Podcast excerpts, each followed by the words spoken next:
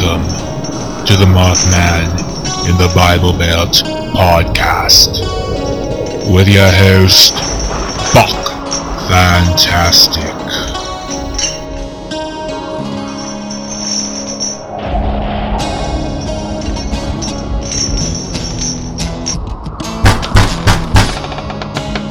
Girl Scout cookies. Seth Sturm is an activist, a podcaster, and is the chair of the West Virginia Democratic Party's Indigenous Caucus.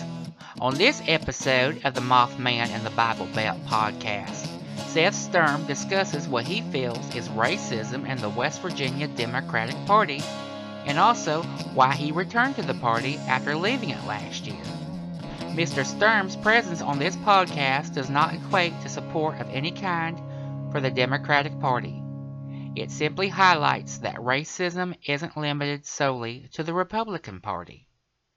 Join me, your host, Buck Fantastic, for another exciting episode of the Mothman in the Bible Belt podcast.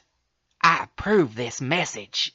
Seth Sturm, you're with the West Virginia Democratic Party's Affirmative Action Committee, and you're also the head of the Indigenous Caucus. Yes, that's correct. West Virginia Democratic Party Indigenous Caucus.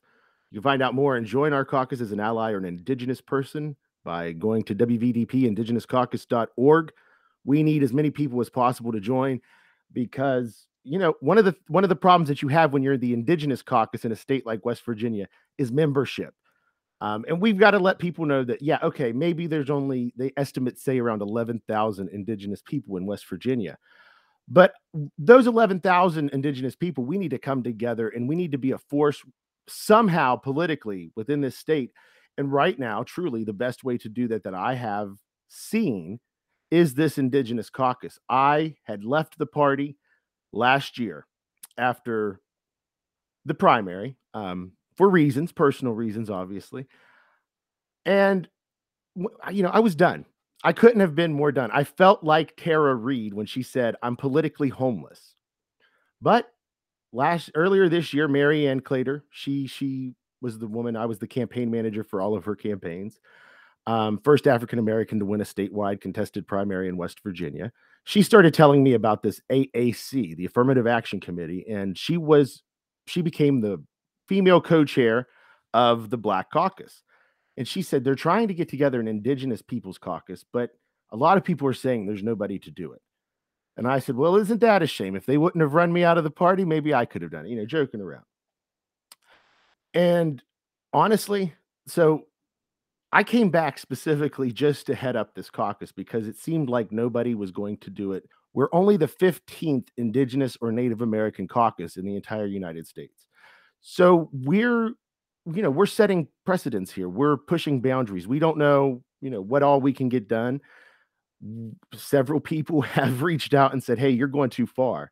But I've tried to make sure that everything I did was within the realms of of acceptance, within the realm of acceptance, um, as much as I could. And I haven't had much pushback from actual Democratic Party leaders. It's mostly people on the executive committee who you know, they have questions, whatever. They, are on the committee. They have the right to have these questions. And I, I encourage them to ask ones that aren't offensive. I've had several that I that are offensive that I'll tell you about later. But those kind of things are expected. And I can't, you know, that's why I want to defend them. I want to set this up to be something that's truly impressive, that really gets people's attention. And they say, I didn't even know that we had Native Americans in West Virginia because I don't know if you know this, but the state of West Virginia's official position is that when white settlers arrived, there were no resident populations of indigenous or Native American peoples. You know, but have you ever driven down the road and seen those historical signs, the white ones? Here in Marion County, almost every other one is talking about some Indian raid or the Indian wars and settlers having to protect their homes. So I don't know if those people were just moving through West Virginia on their way to Ohio or Kentucky or what they're trying to say, but they were here the simple explanation is is that our political leaders in the past have erased genocidal atrocities from our history. So, you know, that's what we're really about. We want to bring justice here. We want to be at the forefront of the new investigations into what really happened. I think that there's been a, a shift in consciousness, especially with all the tragedies we're hearing about coming out of Canada and the First Nations people up there, and the terrible response from Prime Minister Trudeau. And Are you referring to the Catholic Church scandal? uh, yeah, with the uh, with the boarding schools, I don't know if they called them boarding schools up there, but you know, that's something here in the United States. My grandmother was taken out of her home and put into a white boarding school, and Were those there. kids raped and murdered? The, I, everything. From my understanding, they found evidence of torture. Uh, uh, I don't know about rape. I didn't personally see. Well, that it is the story. Catholic Church, you know. Well, you know, honestly, I'm going to go with it then. I, I allegedly, it's true. So the um, but but you know, it's really, really, really gross, and it's it's something that is evidently not on people's minds, something that shocks them. But you know, if you're indigenous, if you're if you know have a family who's you know, my grandmother experienced this stuff, you know what has been done to us by governments since people showed up on these shores.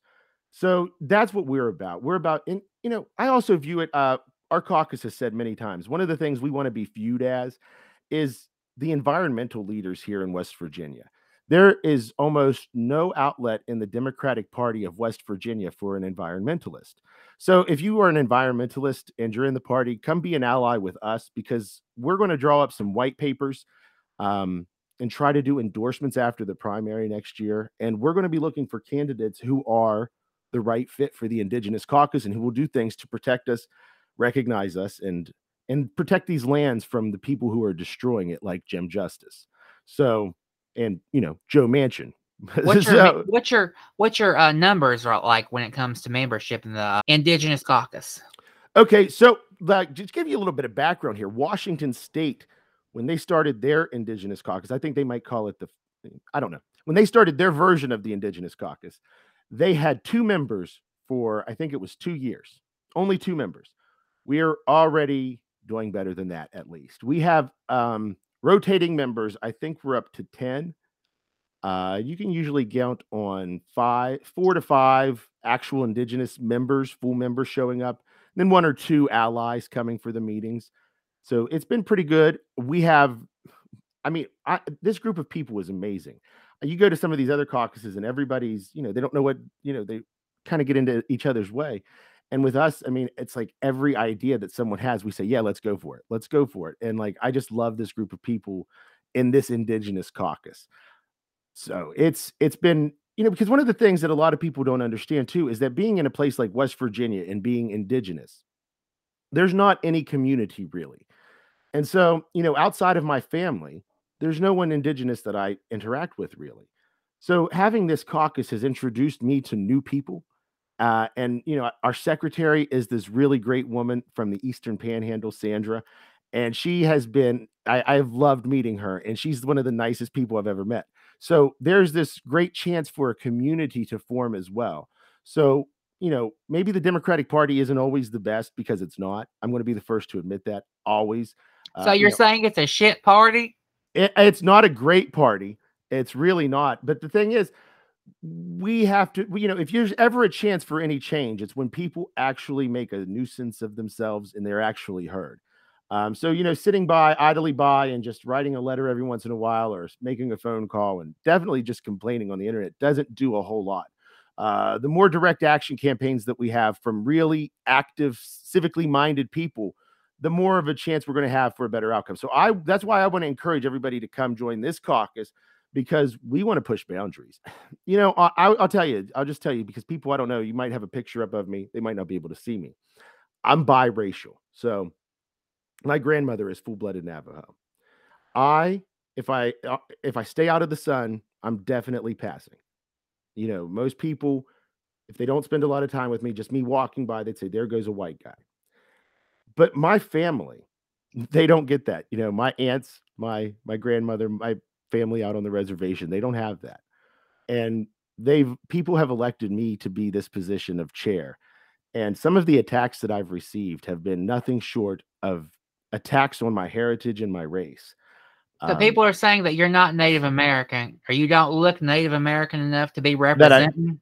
right, and I, I've had to feel And this isn't the. Democratic Party This is in the Democratic Party. in so West you- Virginia. in West Virginia, I'll tell you, there was a member of the executive committee who sent an email to me. Here, let me let me pull this one up and read it to you because this one really astounded me because I didn't realize this was the same person. Whenever I whenever I read this, you'll see what I mean whenever I say I didn't realize this was the same person.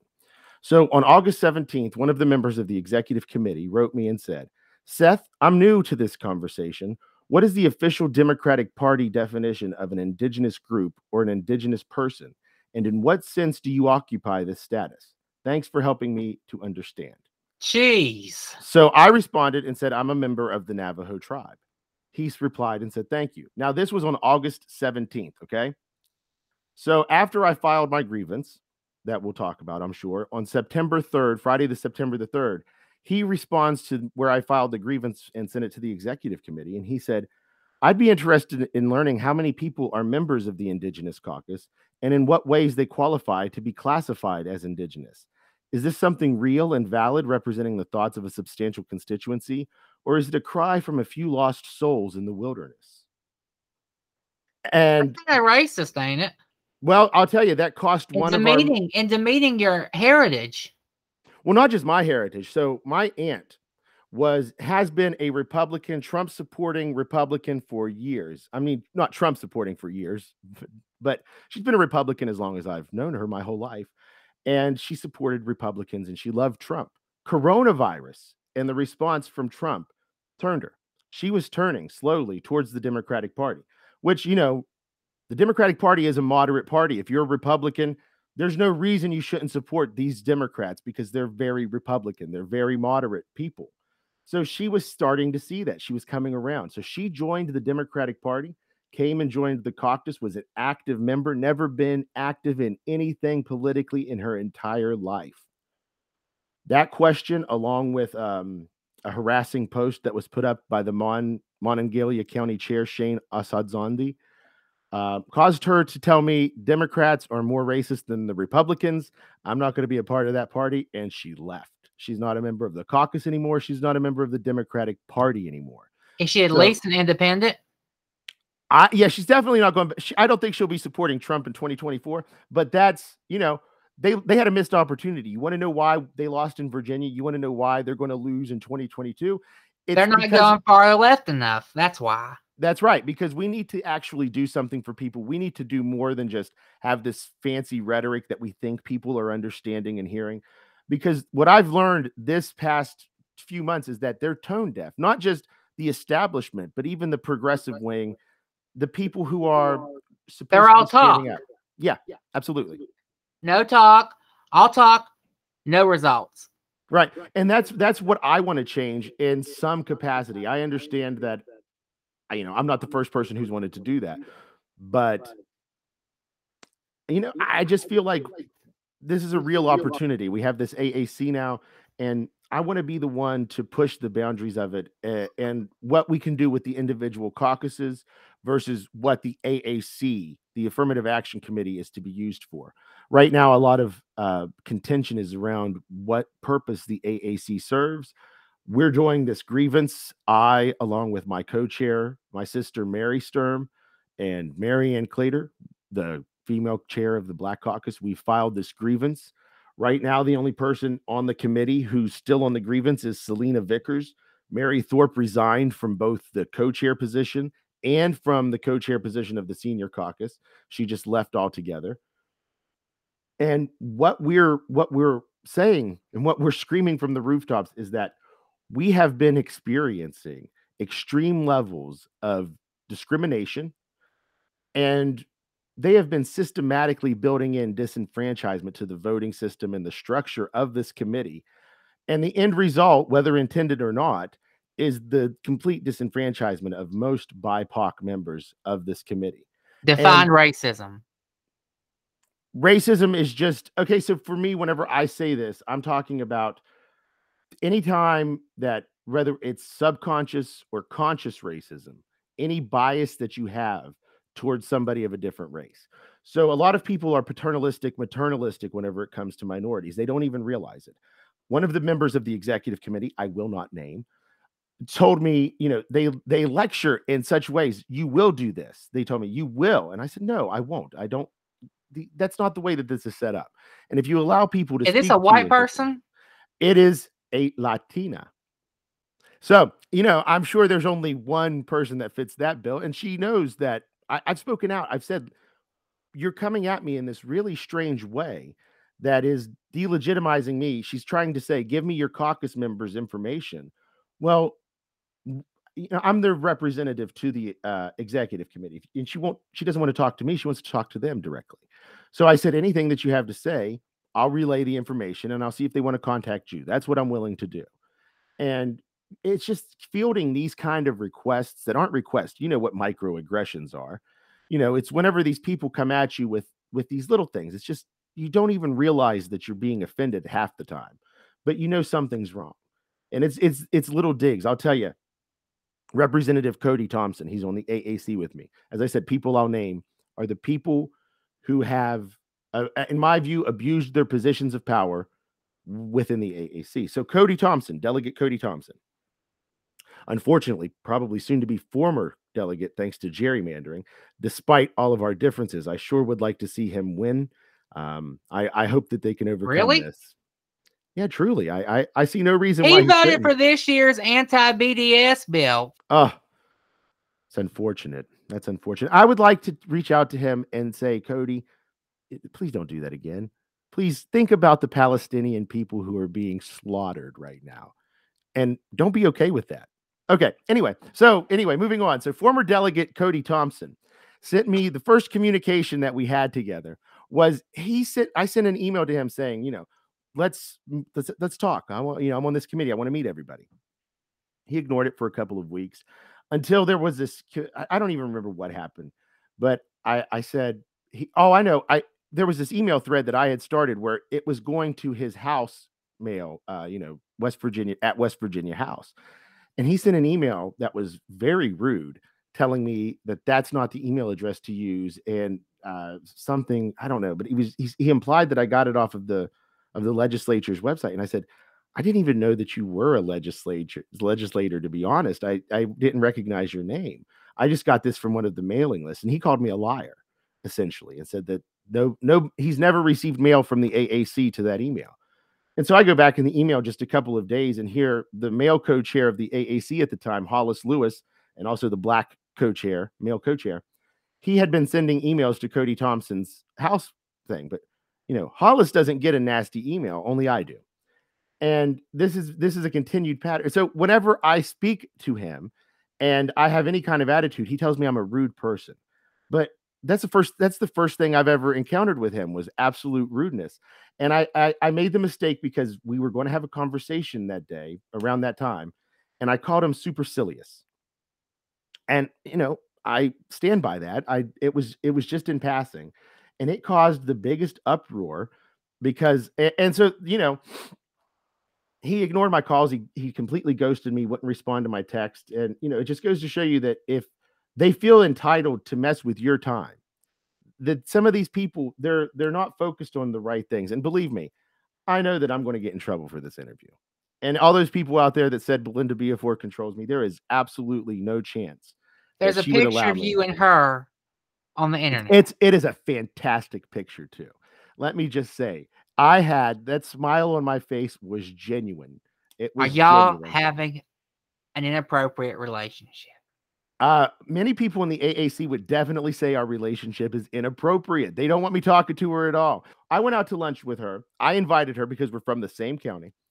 And at the time, I'm fully aware. I we're, we need to get into probably the backstory a little bit. So at this point, this is a couple days before the first Did she buy you oysters? No, I had no. I had no oysters. I do think that she ordered shrimp shrimp pasta though, but that's not the same. And uh, so, but we got there and we talked about all Indigenous Caucus stuff. I told her about the podcast. We went over our bylaws because we have sponsorships and all of these crazy things that no other caucus wants to do.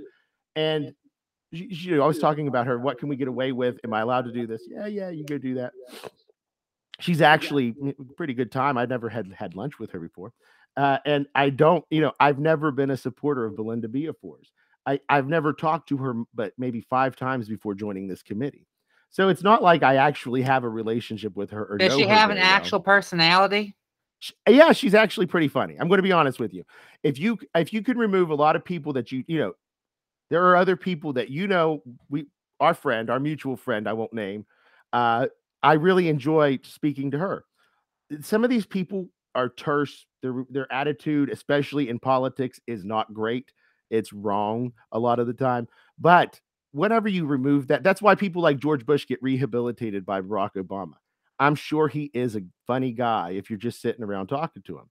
So, but yeah, so it was a good lunch. I enjoyed myself. I'm not going to say I didn't. And when we were leaving, I knew, and this is absolutely true. This is what started a lot of the harassment against me. I take full responsibility for being the first one to be antagonistic. Buck, anybody who knows me, and I believe you know me, will tell you I can be a jerk. Uh, it's just a fact. I, as uh, one one person told me, I fan the flames of unnecessary con- conflagrations, and I couldn't agree more. I do, but I view the conflagrations as very necessary because fire is purifying. I posted that picture on our Twitter, on our Facebook, and then without any caption, without any explanation, I just sent it in a group message to Selena Vickers and Mary Thorpe. Apparently, that really uh, set them off. And They accused you of fucking her, didn't they? well, they they actually, you know, something that like to get serious for a minute, Buck. This is there was a very They did, didn't they? Well, it was even more serious. Even more serious than that accusation. Selena Vickers, and I have this from multiple people, told this story that one day I, I, I won't I won't tell the whole story because I'm not exactly sure of the details. I've heard three different versions. But the gist of it is her husband has been fearful that I'm going to do something to hurt her physically. Why would she think that? Why would he think that? she, I'm sure he doesn't. Uh, I don't know. And every time I've tried to address this, Selena sp- puts a spin on it, and, and she won't address whether or not she told people this. But I have it on. I have, you know, I have people who have told me that they've heard her say it. So this has been. They're going beyond just the political world. They're trying to make it out to be that I'm some monster, that I could be physically violent, that I'm somebody who shouldn't be trusted, that I'm some hothead, uh, crazy person, and that everything I'm saying is just a conspiracy theory. This is what happens whenever you speak out against powerful people. And you laugh. You say, Selena Vickers, I've never heard that name. That's not a powerful person.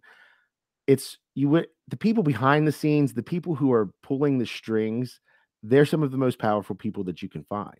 Selena Vickers and let me let me get into this because I think this is important for people's history. So there's a group. This group is called PDPR. PDPR stands for, let me pull it up here. Um, well, that one is a is a stock market. Um, Progressive Democrats? is something along those lines. I I won't be long here. So PDPR. Anyway, I you know I should have brought this up beforehand, but I wasn't planning on really getting into it. Uh, they're they're the People's Democratic Party for people.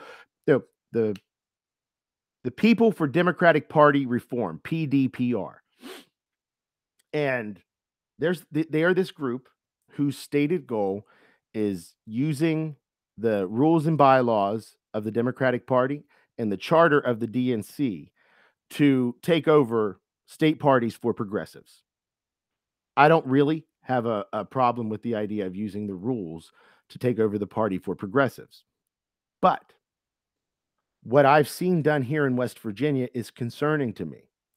The way that they have gone about this has been to use race and BIPOC and people of color's identities, because there is a difference.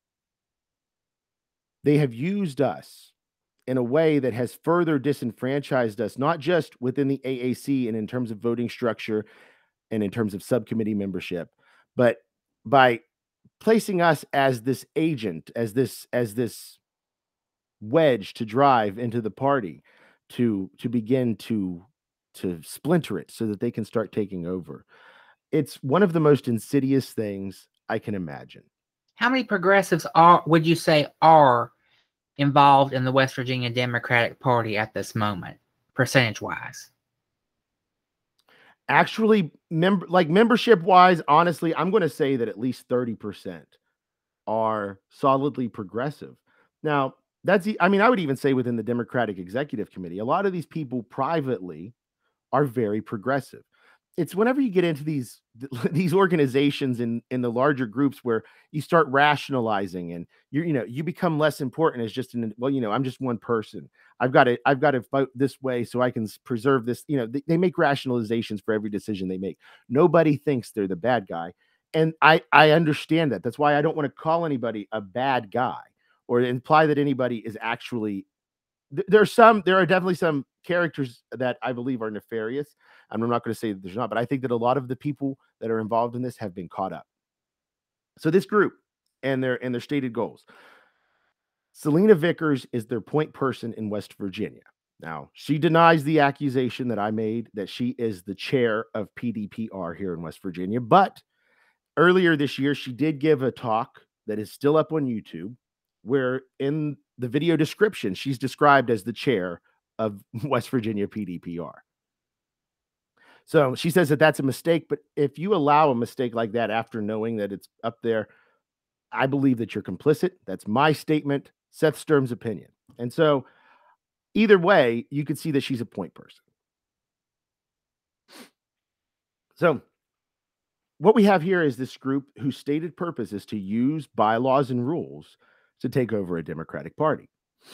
Let me just tell you one story here to, to highlight the appropriation of Black identity. When the June 3rd meeting happened, um, and this might have been before that. I'm not sure exactly when this was. It was around that June 3rd meeting.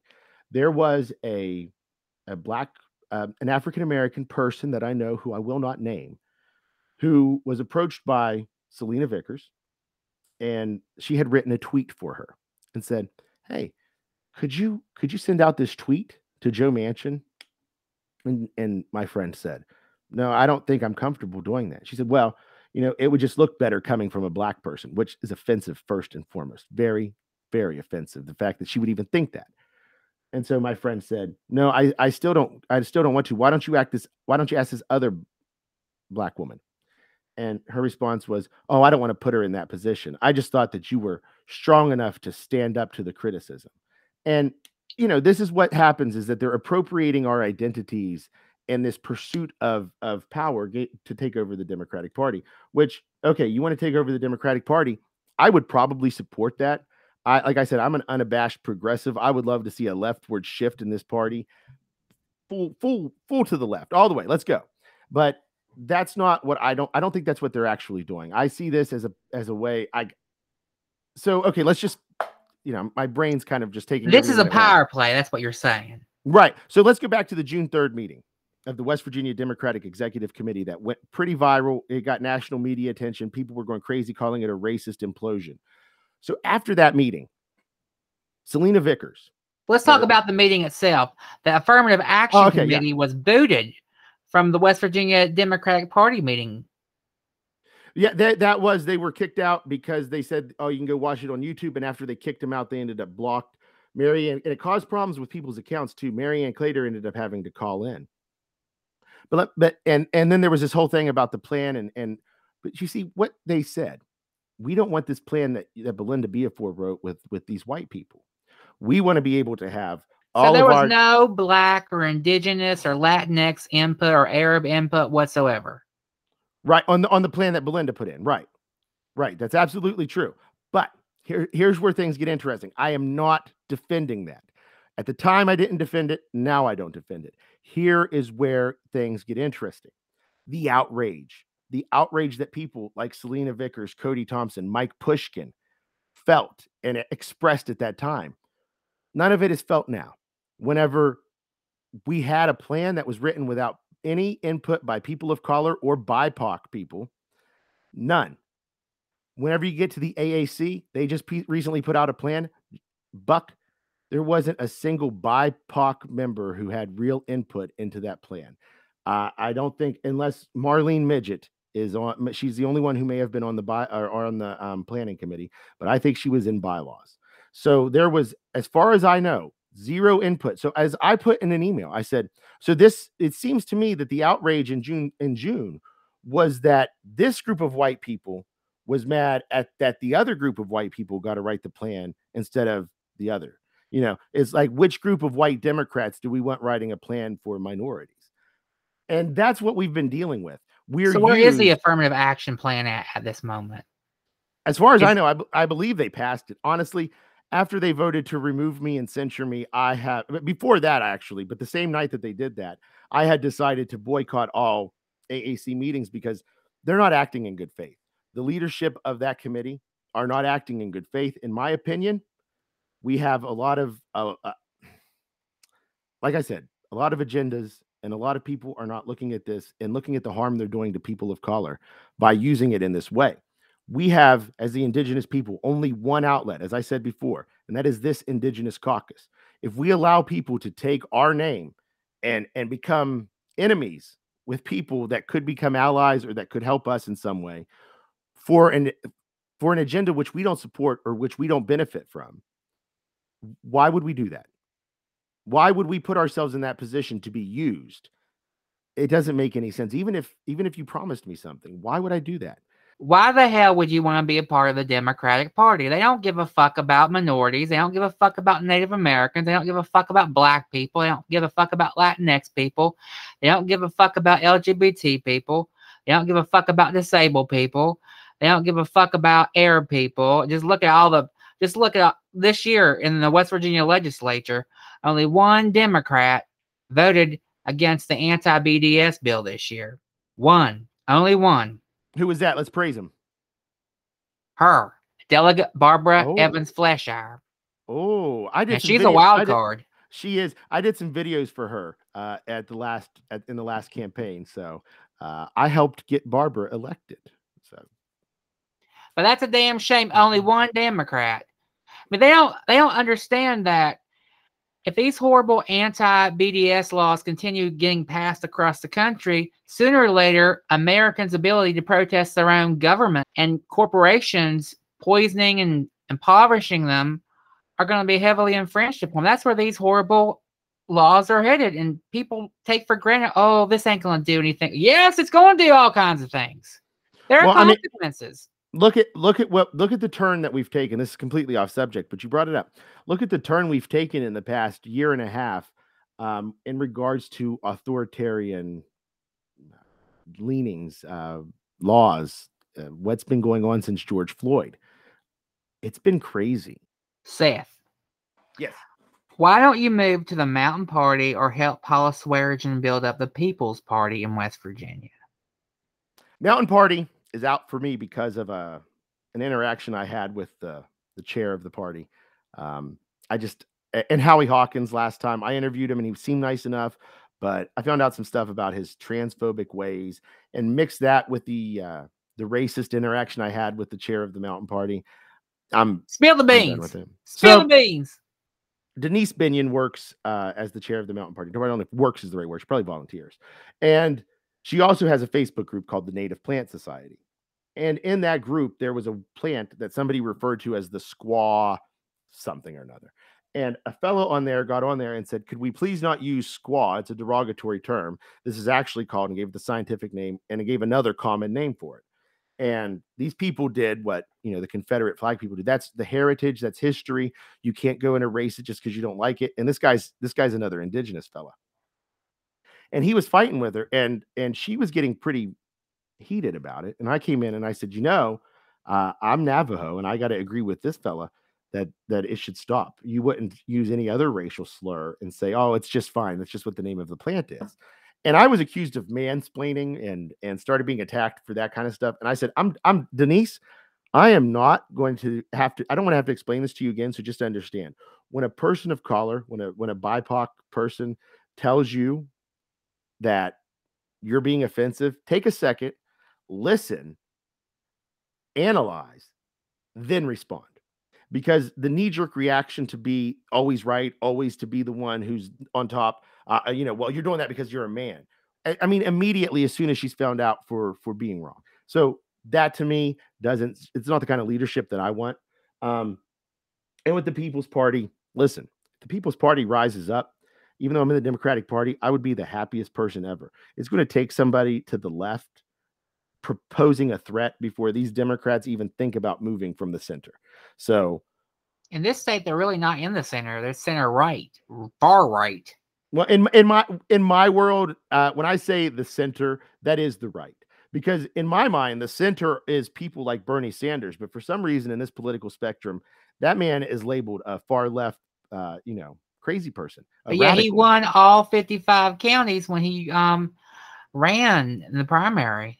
Well, and you know that I did a podcast supporting him throughout the entire from the time he announced until the time he dropped out. I did a day almost sometimes daily, all the time weekly podcast that just covered his campaign and the news surrounding it.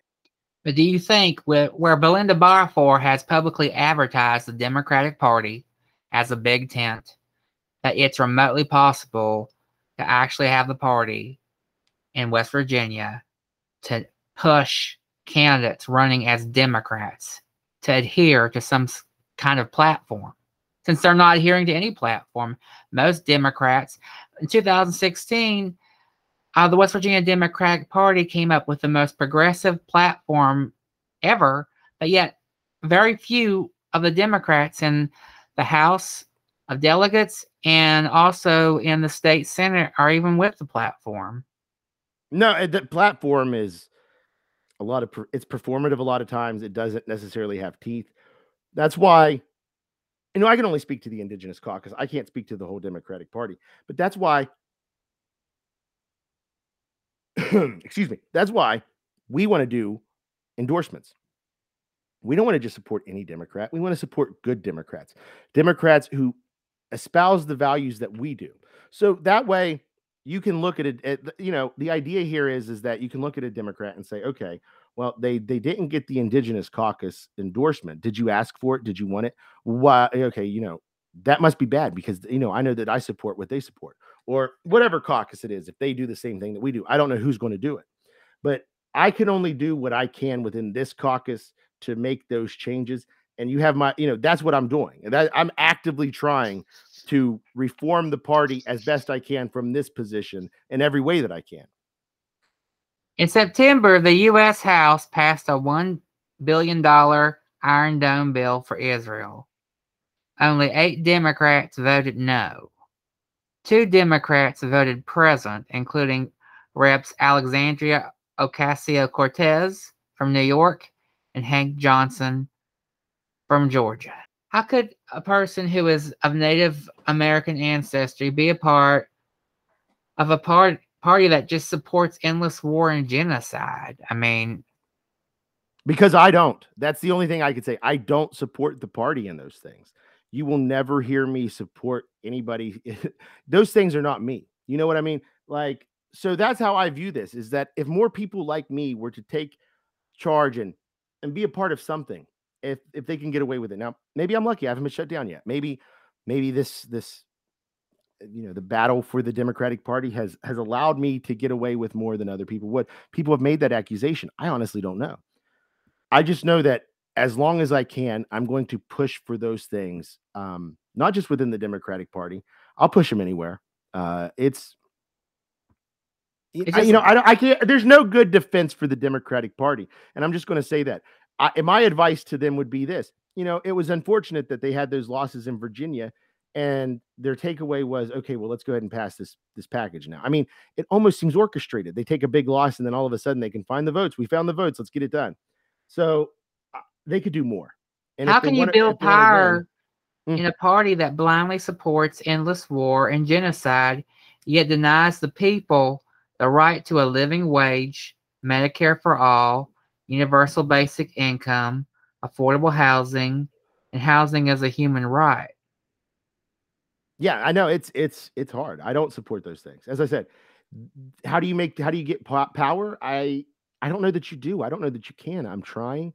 Um you know here in west virginia we have a smaller population. I like to think i like to think that the reason pdpr is actually targeting west virginia is because that we're a we we have the potential for real real change you know a momentous change so i want to help be that I want to see if there is a change that's possible to radically shift us from being this corporate center neoliberal party into being that party for the working class, the party for blue collar workers, the party for the working poor, for the impoverished, for the abject poor. We want to fight for policies that bring those people up. And we want to have a base level. Like this is me speaking, not the Democratic Party, clearly. And I want to have a base level for all people. Housing should be guaranteed for every American. Income, medicine, food. We have enough money to provide these things for our citizens, but we let people starve go they go without money. They can't pay for their rent. They can't homeless. They can't pay for their medicine. They die. We let that happen. The only thing the democrats can do to start winning people back over is this is this is it. This is the platform. Money in your pocket food on your table roof over your head you give us those three things you'll win every year. The clock is ticking. People are asking and nudging the biden administration as well as both progressive and non progressive Democrats in Congress to nudge on Medicare for all and student loan debt forgiveness, yet um, they're uh, deaf to it. I mean, people people are hurting right now and they're asking for a bailout since Wall Street got a big bailout 2008 and for the most part they're the ones who are the big prime recipients of all that PPP money right? You know, the CARES Act was the largest upward transfer of wealth in modern American history.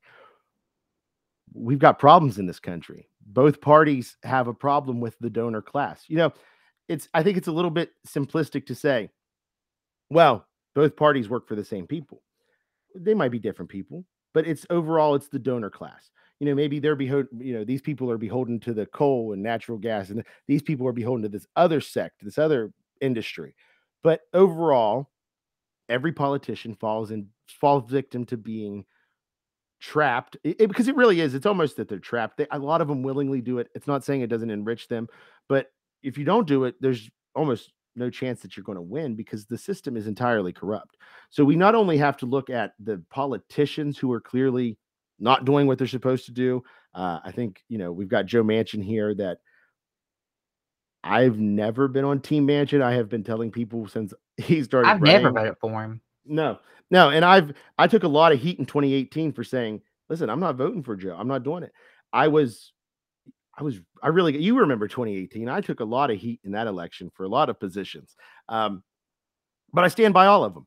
You know, people got mad that I shared an article that you had written, but it had people's voting records. It had people's campaign finances in it. It was chock full of information. Tell information people what happened exactly. Tell tell people all the dirty hate mail that you got because you shared Ooh. the uh, blog that I wrote detailing legislative candidates' voting records in West Virginia and also their campaign finance right uh, spending.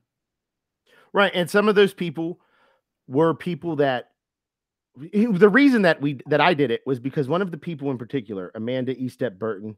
Uh, oh, I said I wasn't naming names, but I did. So this person, so this person, she ha- ha- had been helped. We had kind of helped her uh, and supported her throughout.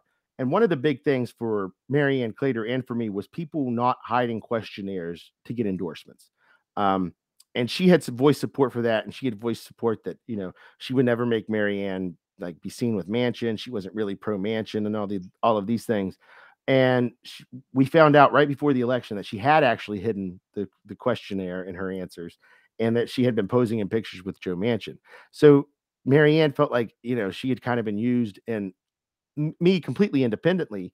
I decided, eh, you know, why are we sitting here allowing people to act this way? Somebody's got to do something. And you had just written this beautiful piece exposing her and Taro Ellis um, for taking Heather Bresch money. You know, the Mylan Pharmaceutical raising the price of the EpiPen monster. I am so they manufacture opioids. Uh, but just FYI, I am definitely getting thrown out of the Democratic Party for this. Uh, but listen, so they took money from that monster, and that is what Cindy got, Lavender-Bowe did as well. Oh well, yes. Well, maybe uh, you think that they'd have enough HGTV money. Anyway, they um you know, it's just that these things, it's it's what happens. And you know, I can't defend the Democratic Party. I don't remember where we quite where we were, but I mean, I don't defend any of these actions. Oh, we know we were talking about the the the the, the article. So yeah, we share I shared that article and immediately got just tons of responses. You mean normally you can't get people to even like a post, but boy, oh boy, I got people writing me and and Mike Pushkin commented on it, then deleted his comment, then sent me a message saying, Hey, I deleted my comment because I don't want to give any credence to people like you and your blah blah blah. So oh, and by the way, you know, Mike Pushkin over this whole AAC thing, whenever the June meeting happened, he was going on and on about racism, racism, racism. Um, I, have been including him in my emails about the grievance and about evidence and about all of these things because I sent it to the Democratic Executive Committee too. And he sent me an email. Um, and I said, it, I, I asked him, I said, So, you know, what is your take on everything that's been going on in the AAC? And he said, I don't know. I haven't been following and I don't care to.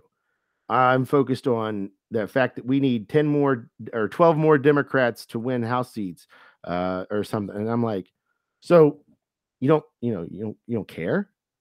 Uh, what, what is that? Who, who can, how can you say that? So I don't know if his. So just using for political gain. Right. Well, and you know, honestly, I don't know what redistricting did, but Mike Pushkin used to be in a pretty um, black district.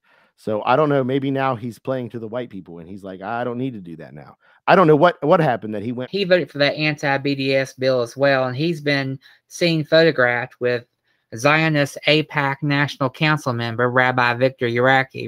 And he's been posting his crap a lot. And it's like, I'm just scratching my head as to why someone that's supposedly opposed to um, racism and supports cultural diversity would want to be seen dead with someone that's involved in a political organization that's whitewashing the ethnic cleansing of Palestinians and also trying to make it a crime for Americans to participate in any kind of form of protest or boycott to stop that ethnic cleansing. I mean, it's beyond crazy. And many of the progressive world in West Virginia are also going kiss kiss with Rabbi Urecki. To me, that that insanity is inciting anti-Semitism and causing people to want to attack Jewish people. Because I don't know many Jewish people that are Zionists who are friends of mine. Right. And I know none of them support none of them blindly support the government of Israel. And that's what AIPAC is trying to make it appear that all Jews support Israel and all Jews are a bunch of rabid foaming at the mouth Zionists, which they're not. Right. Jews are just as politically diverse as Christians and Muslims, yada yada yada, you know? No, and, and, and it's it shows a lack of moral fortitude. You don't have the strength to stand up when it matters, but you have the ability to speak out whenever it's easy you use rhetoric to get ahead, but you never back it up with any action, with any, like I said, that's what's got to change. People have got to start demanding real action. And that's that's what I'm advocating. I'm not advocating blindly to come join the party again because it's great. It's fantastic. I don't, I'm not advocating. I mean, honestly, we are going to be in a bad way because Dem- I mean, I'm sure the Republicans are going to slaughter. But you know, honestly, there's a lot of Democrats that vote for a lot of the bad environmental bills that we have in the state. Lots. It's it, it's it's something that absolutely bothers me, and that I, you know, those people won't be getting endorsements by the Indigenous Caucus if I'm still around. So I, you know, but the thing is, I'm willing to fall on this sword too. I'm willing to go out here and expose all of these people in the hopes that maybe somebody can take this indigenous caucus and the and the seeds that I've planted and continue on with this with this idea without it becoming something that's co-opted by the establishment or by anyone else who wants to use it to further their own goals. I don't plan on leaving anytime soon because as far as I know, I'm the only person who can independently me and my sister we're the only ones well actually i believe that my my secretary sandra like i said everyone in the indigenous caucus but they're all women uh, except for me um, they would all be great. None of them would be a problem. I'm not saying that um, but we're the only one, you know, we want to carry on in this independent way. And I hope that that continues and that people don't come in because we have no we have no rules. Elizabeth Warren could come and join and say she's Cherokee, and we have no rules and no way to verify it. So I worry about that because I've seen a lot of people running around here lately saying I'm indigenous, I'm indigenous, I'm indigenous, and a lot of them aren't. Did the West Virginia Democratic Party help Mary Ann Claytor when she ran? Oh, uh, well, you know, as a whole, definitely not. The institution, no.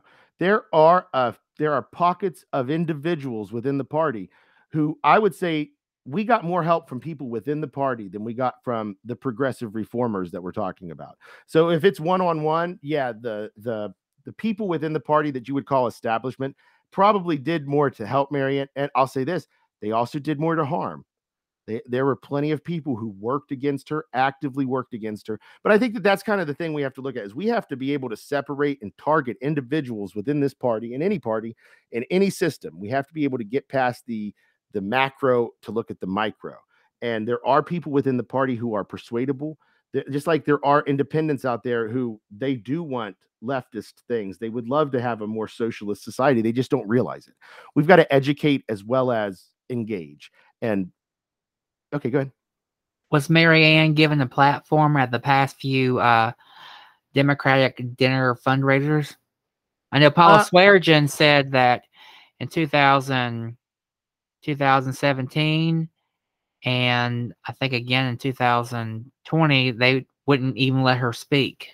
Yeah, no, Paula is a s- Paula is definitely a unique case. They did not do Mary Ann the way they did Paula Swearengin. I'll just say that.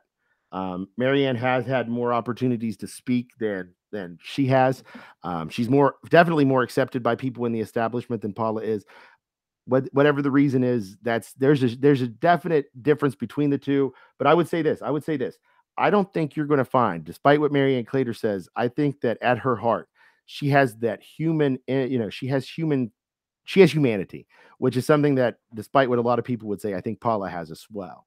Um, you know, I think she gets it wrongly vilified and and and chastised in this state, and she's an easy target for a lot of that because she's. so I saw the activist world slamming Paula because she was calling out corruption in the Democratic Party. Isn't that Yeah. a good thing? I think so. That's what I do. I I I've never been one to sit idly by and say, "Oh, this isn't a problem." You're I've never defended I've never said, "Oh, Belinda Biafore is the greatest chair. She should stay." Uh, You're not these are not things, these are not statements that I've made, you know. So I think I've how you have reforms made by Right. calling shit out and keeping people honest and keeping their feet to the fire.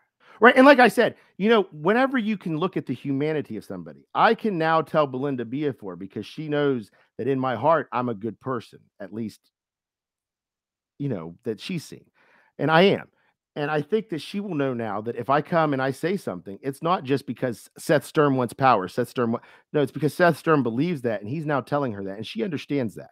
So no matter what going forward, if we're political adversaries, I know that there will at least be a mutual understanding and that there will be more respect. I guarantee you she'll show me more respect than a lot of the people on the AAC have just because what we have seen, what we have done independently, we have been adversaries in the past.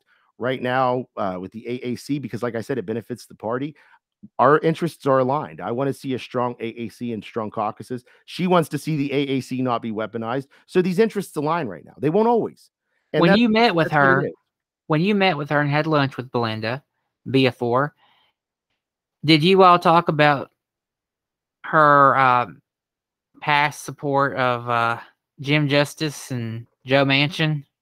Um, jokingly, we talked about that. I didn't. I mean, you know, that wasn't. Of course, they did. You know, uh, Joe Manchin and Jim Justice, in my opinion, are compatriots. They're one and the same. They are two peas, one pod. As They- a Native American, have you experienced a lot of discrimination in your life? I would say some. It's not. a- It's like I said. It's the little things. I wouldn't say that it's like, hey, we hate you because you're Indian. There's not a lot of that because there's not a lot of indigenous people. So they don't really. Even when I'm really tanned, they don't know what quite what I am and all of that. But um, when they find out, it's it's that's and al- almost that. It, I wouldn't say that's worse, but it's just annoying. So when they find out you're indigenous, it's like I said. Oh, I'm indigenous too. Oh, I'm Cherokee. My great great grandfather was Cherokee. Oh, I'm sure he was.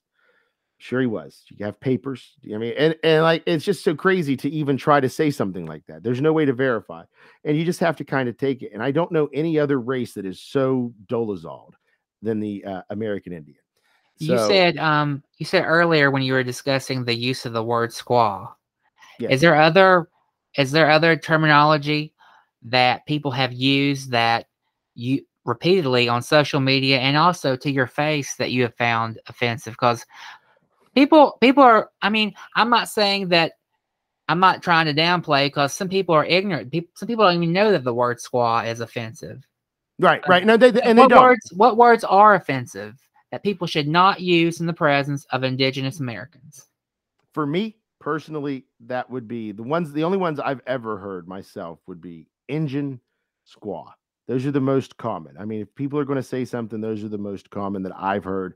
And I'm sure that the the list. eh, I'm sure if you go out to the reservation where people despise that they have even exist, I'm sure the list is long. I mean, with anything. So it's the exposure that I've had to people who, you know, I've eh, like I said, I've experienced nasty things said, fucked up things said that really just kind of blow your mind when you hear them. Like I had a teacher in high school. He told me that Native Americans have no name. They're not Native Americans because he's Native American. He was born in America. He's natively from America. And they're not Indians because Indians come from India. They're from, you know, that's an Indian. So what are they? They're savages. That's literally that's a quote. That's pretty exactly messed up. Calvary Christian School Fellowship Baptist Church, Fairmont, West Virginia. So yeah, send them your letters. Tell them Seth Sturm said thank you. Uh, that place was so. I listen. I could tell you so many horror stories of growing up in a Christian school, a, a Baptist fundamentalist Christian environment. Listen, Were you you handling why I am snakes at a young age? No, I it would have been interesting because I really like snakes and I really hated chapel. So we could have found a balance there that would have worked for me. But no, it's it was awful. It was it was literally traumatic. I have um you know, I'm not somebody who likes to talk about my own personal issues, but at the same time, you got to destigmatize mental health. So my my years of abuse uh, as a child, uh, as uh, uh, the spiritual emotional abuse I suffered at Calvary Christian School, it, I've been diagnosed with complex PTSD, where it's just day in day out. I had to fight or flight to survive for eight hours uh, at this school that was Serious spiritual us. abuse? Oh, serious. Uh, you know, this is the type of school where before my mixed race black cousins came, they used to do slave day on Spirit Week, where they would auction us off on on a desk and raise money for the school that way. And then you know, slave day come, That's pretty fucked up. so slave day would come and then they would be responsible for keeping you. You know, it's like a lesson in you know how to own a slave properly. You got to get them lunch, and and then it's also a lesson in having you know how your slave master is going to treat you. Like my slave master brought me an extremely racist but extremely delicious Southern feast, and you know there are others who like give them saltine crackers and say eat it, and they think it's funny. So it's crazy, but they stopped doing that when my when my cousins came. So you know, but they might be doing it again. I don't know. I don't know what they. I don't know what their makeup is like nowadays.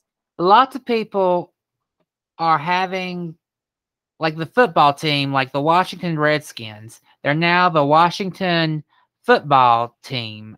Do you think? Do you think that we should see more of these name changes going around when it comes to very controversial and racist names, like on football teams, sports teams? I think here's the thing, and I I think that you'll find a lot. There's a split in the indigenous community on this one, and I am actually somewhere in the middle. There are people who. Let me just give you my take because it honestly encapsulates both sides. S- Names are racist. You know, redskin, racist. Uh, the Indians, pretty generic, pretty racist.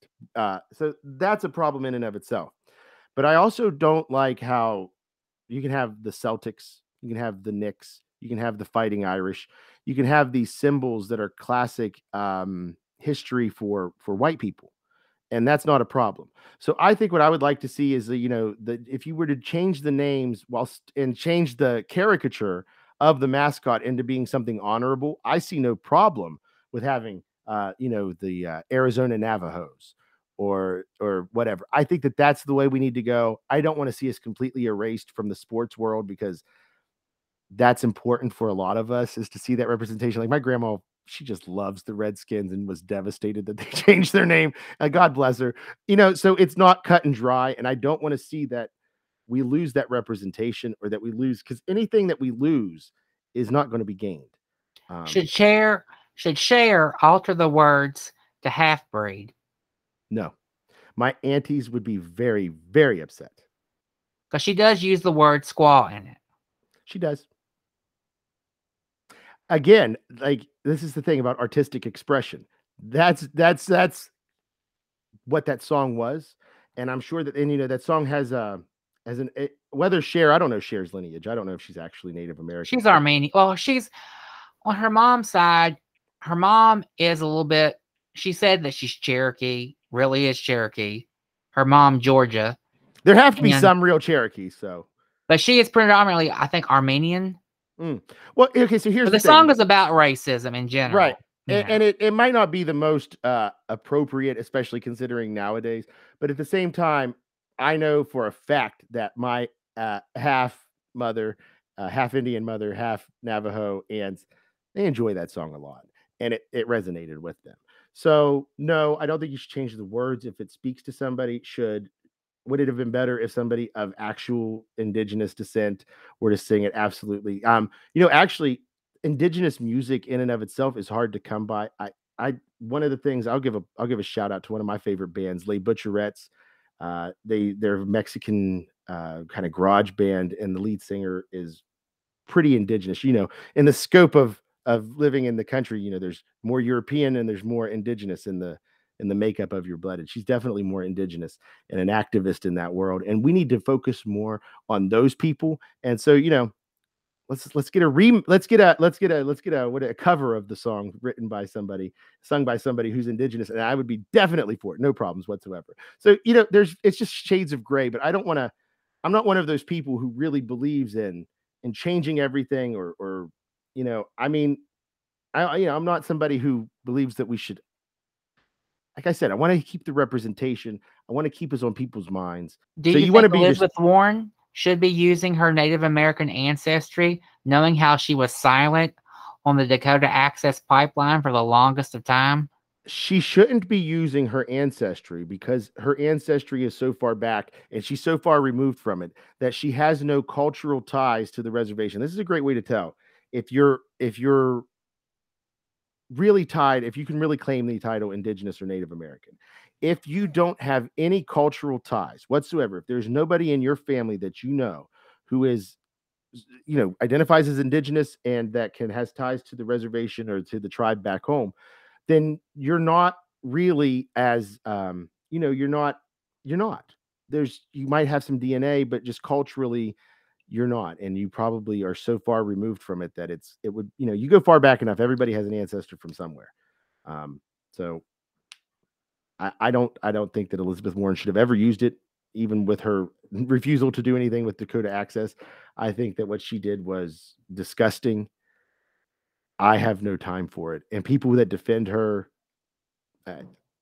you know, do it. Go defend Rachel Dolezal and and ask her to be in a position of power again because there's no difference.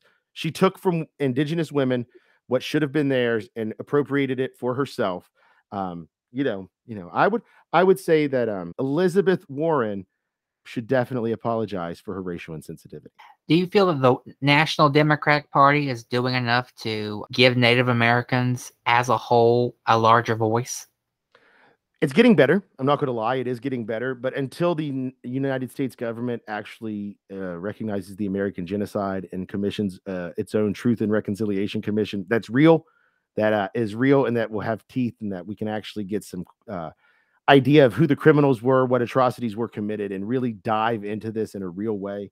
Uh, until we start recognizing and honoring the treaties that we have with indigenous peoples, protecting their tribal lands, their hunting lands, their fishing lands, until we start taking care of the indigenous communities and not just leaving them to rot um you know it's all it's all for show. So we're getting a little bit more attention we're getting some things. Indigenous peoples day biden did recognize it first president to ever do that in addition to columbus day which he's obligated to uh, uh designate because of uh, an amendment or some law in congress whatever. Um so that's these things are good. We got Deb Haaland is running the interior uh, department, even though you know that's not going exactly great with a lot of the uh, gas and, and pipelines and everything that they're they're giving permits for. But slow progress is a start. We've got to do something to rapidly increase the the level of support that we have among people. We have to start putting these needs first because the more every we're so small that if we lose 50% of the tribal lands, it's it's it's a death sentence for everybody. I mean, if we want to protect any semblance of these cultures, of our cultures, of our people, of our history, we've got to start doing more to preserve it.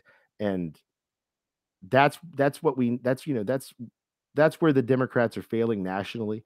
They've got to really start stepping up that game and showing us that that you're serious because I mean, yeah, I know we're small. We're a small population. And as that one fellow on the executive committee said, we feel like lost souls in the wilderness. I mean, you hit the nail on the head. That's what it feels like when you're out here and nobody takes you seriously. Well, if we take and don't give them that pipeline, what are we going to do? We have to do it. We have to. And it's just that it's a tired line. I mean, fossil fuels are going away. If they don't, we are. I mean, extinction is not a it's not a joke anymore. It's a very real possibility for everybody on this planet. And there's no sugarcoating it. So, yeah, stop the pipelines, protect the lands. We need to start doing things radically different and the Democrats have a lot to do in order to sh- step up step up in that regard and they're not even beginning to do it right now. There is so much that needs to be done and so few people talking about it that it's scary. Is it time for reparations for Native Americans and Black Americans? Yes. What would that be in your money? opinion? Money. Bernie Sanders says, Oh, it would be through social programs. Listen to me, you paternalistic white man. It will be through money. Give us money, period. How much money? All of it. You stole California is still the sixth richest economy in the entire world. You know how it started that way? Because they came in and stole all of the gold in the land from the indigenous peoples of California and killed them all. So, you know what? Everything that you've got out there is because of us. Give it all back. And you know, that's our starting point. We can discuss. Racism is perceived differently by different groups of people. The words you spoke or the tweets you tweeted that you thought were funny and clever could easily be perceived as being racist by someone else. The same goes with a person's condescending tone or pushing a racial minority to do your bidding to make a political statement because you think it will have more clout with the masses. It's important that we open up a larger dialogue in our country about race, racism, and cultural appropriation because we are still divided in this country along racial and ethnic lines. And many minority groups feel that their cultural and racial identities are being stripped from them, exploited, and used for political gain. We need to acknowledge that and do something constructive to heal the wounds of the past and create a more positive, inclusive future where all American voices are heard, especially Americans who've been the victims of racism, land grabbing, and genocide. I want to thank Seth Stern for being my guest on the Mothman in the Bible Belt podcast this week and for shining a light on racism in the West Virginia Democratic Party.